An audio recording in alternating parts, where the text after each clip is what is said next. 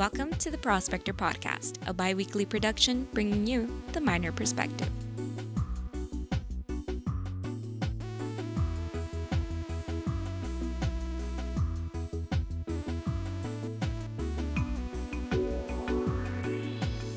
Welcome back to a new season of the Prospector Podcast. This is Anahy Diaz here to recap some of the top stories uploaded on our website, theprospectordaily.com. In news, reporter Julia Lucero breaks down UTEP's decision to follow Texas executive order despite El Paso County's mask mandate. In entertainment, reporter Elijah Nunez covers UTEP's Playfair, a campus event to help students get familiarized with each other as they enter a new academic year. And in sports, reporter Katrina Villarreal gives us a rundown of upcoming sports events as they transition back to in person. You can read these stories and more at theprospectordaily.com.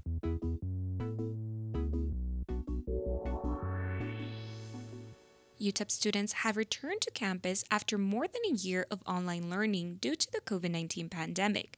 With the Delta variant's rapid rise across the country, along with no vaccine being available to children under the age of 12, the prospector spoke to UTEP students to see how they felt about the start of a new school year.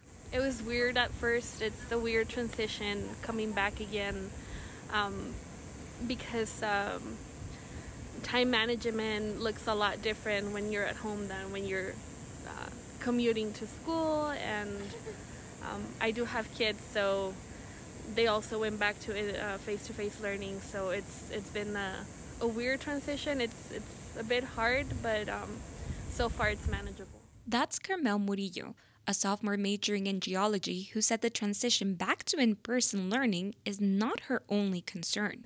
I feel um, let down by uh, by the school, but as far as the the I guess honor system we're going by, uh, it's uh, I feel like this is the school turning their back on um, the efforts that we're making to uh, improve the health of the community and going back to a better place. Although UTEP President Heather Wilson said masks and vaccination are highly encouraged, it is not mandatory for students and staff. However, we, we do have students that don't feel like participating or being in, uh, or having empathy towards one another.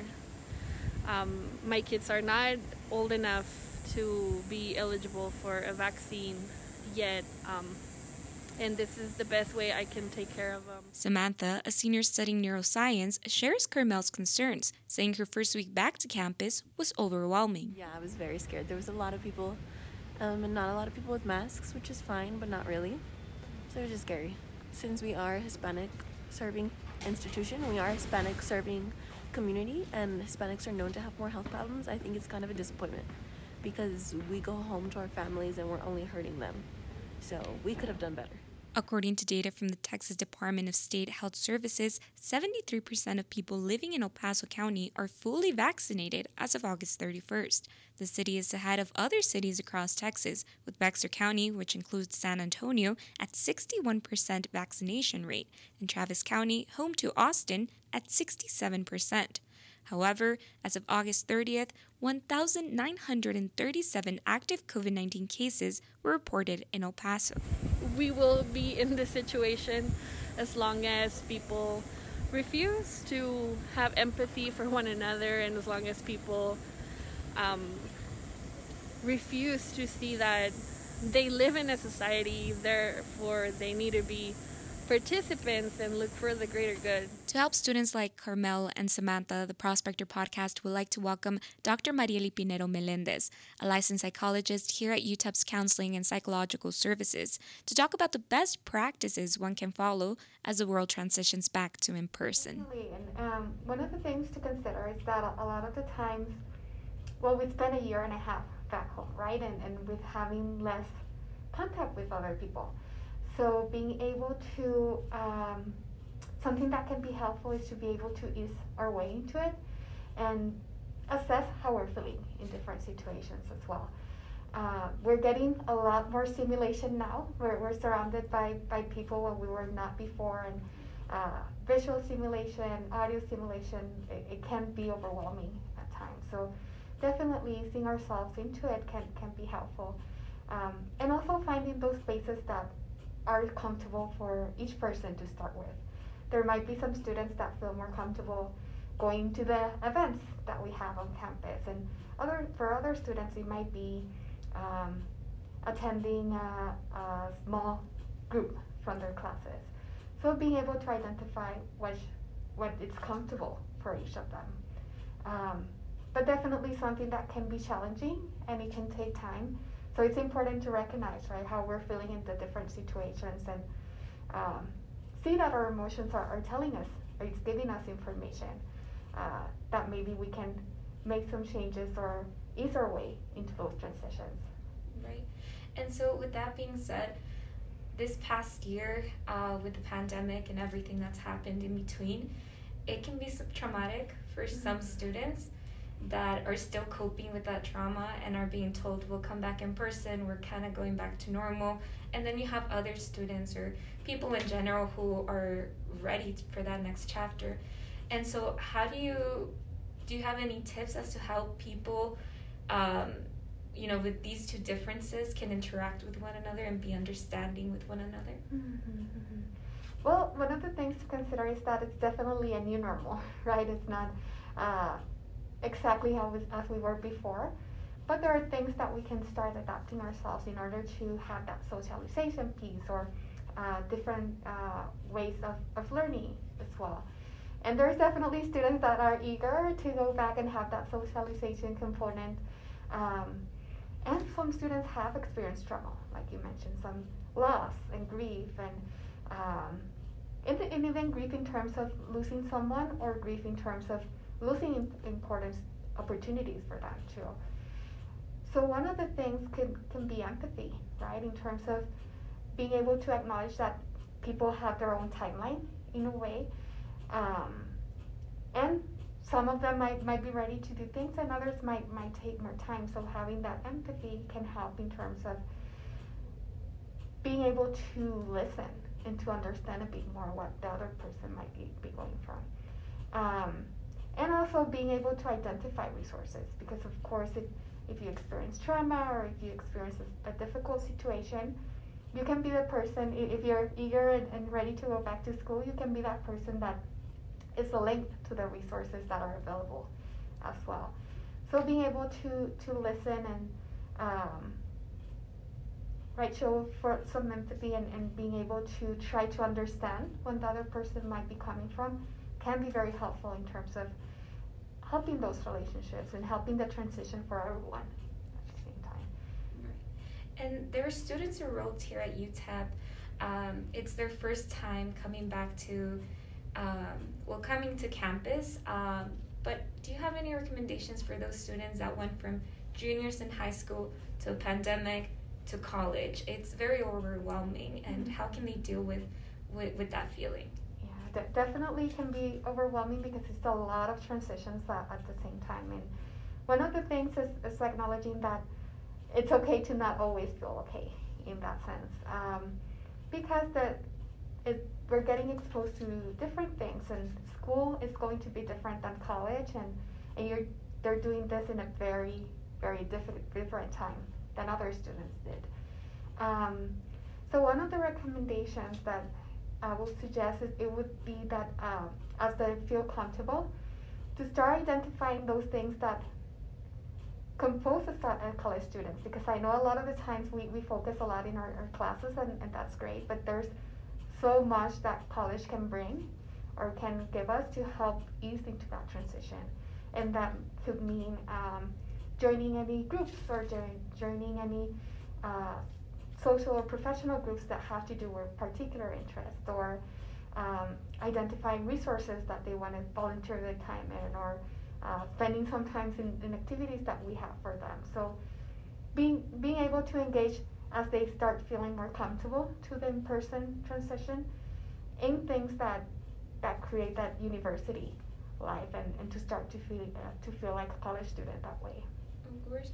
And so, with that being said, with the with the small steps and embracing and what you're comfortable with, here in our community, we're known for hugs, uh, kisses on the cheek, all that stuff.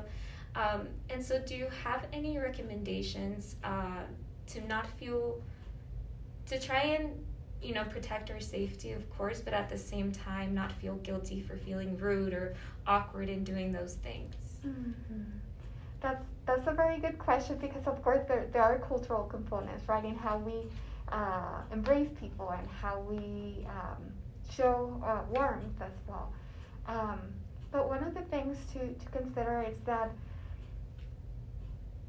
something that can be helpful is identifying our, our comfort level, right? And even though guilt might be there, there are other things that can be important for us too.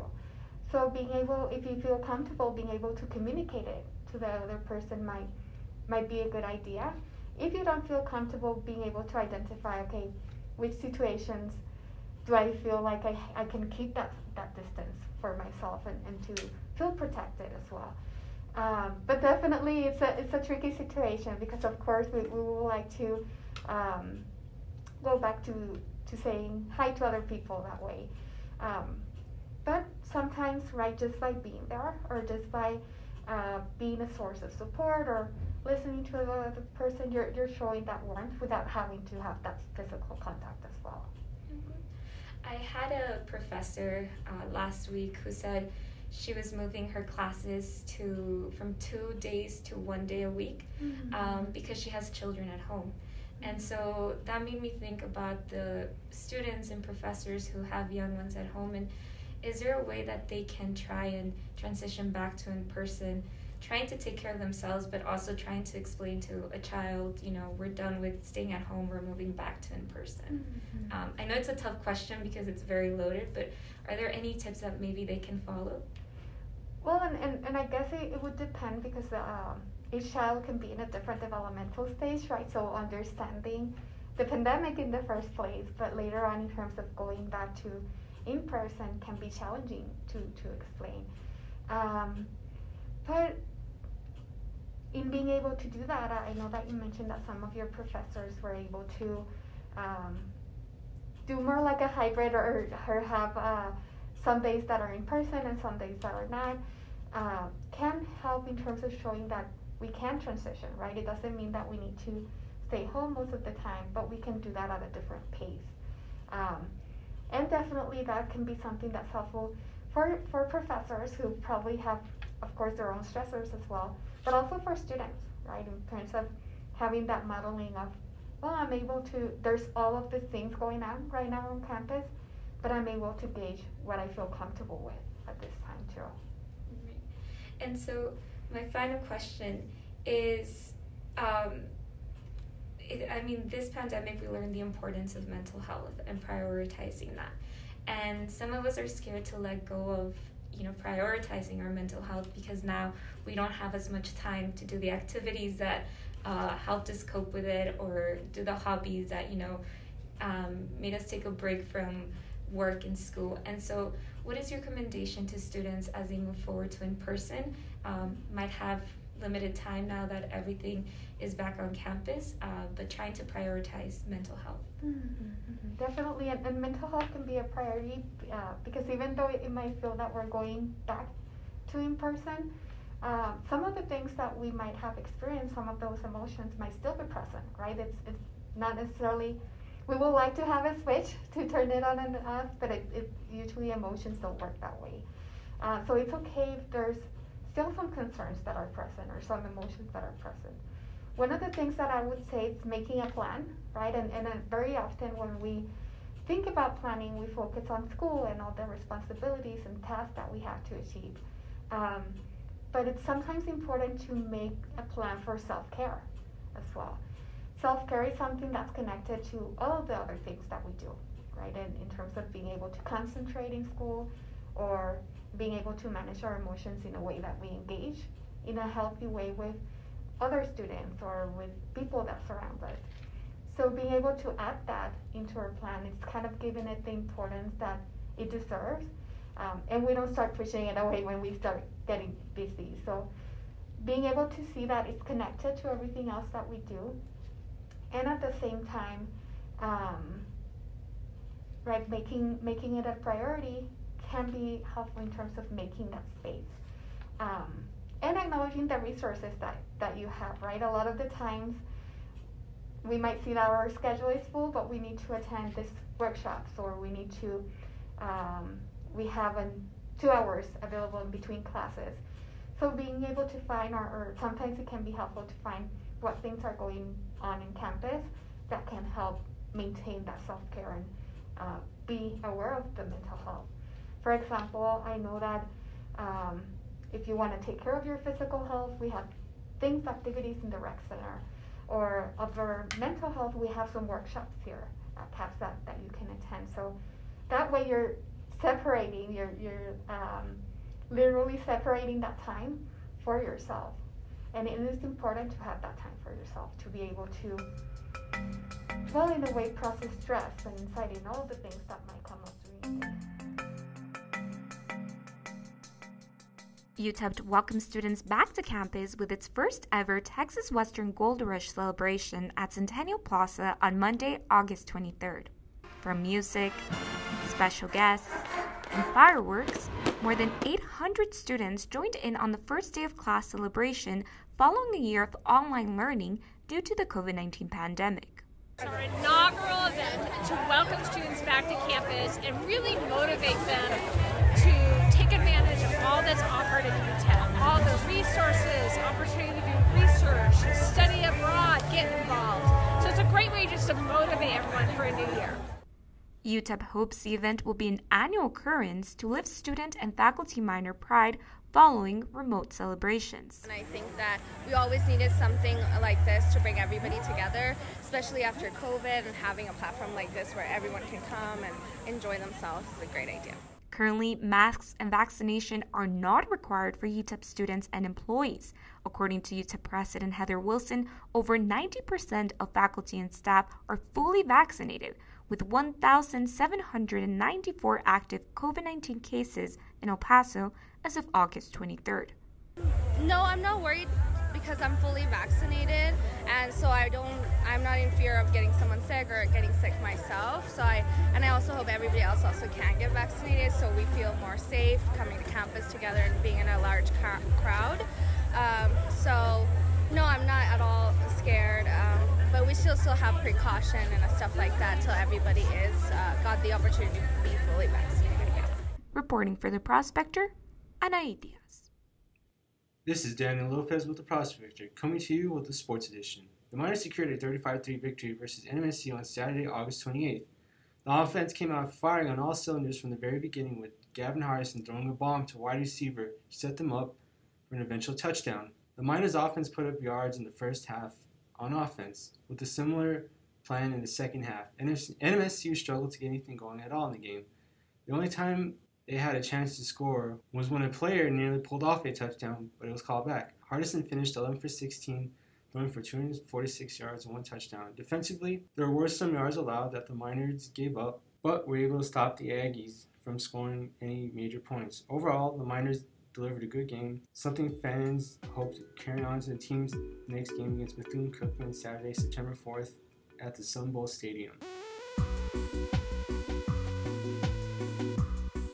Thanks for joining us on this week's episode of the Prospector Podcast. Join us next time for an all new Miner Perspective.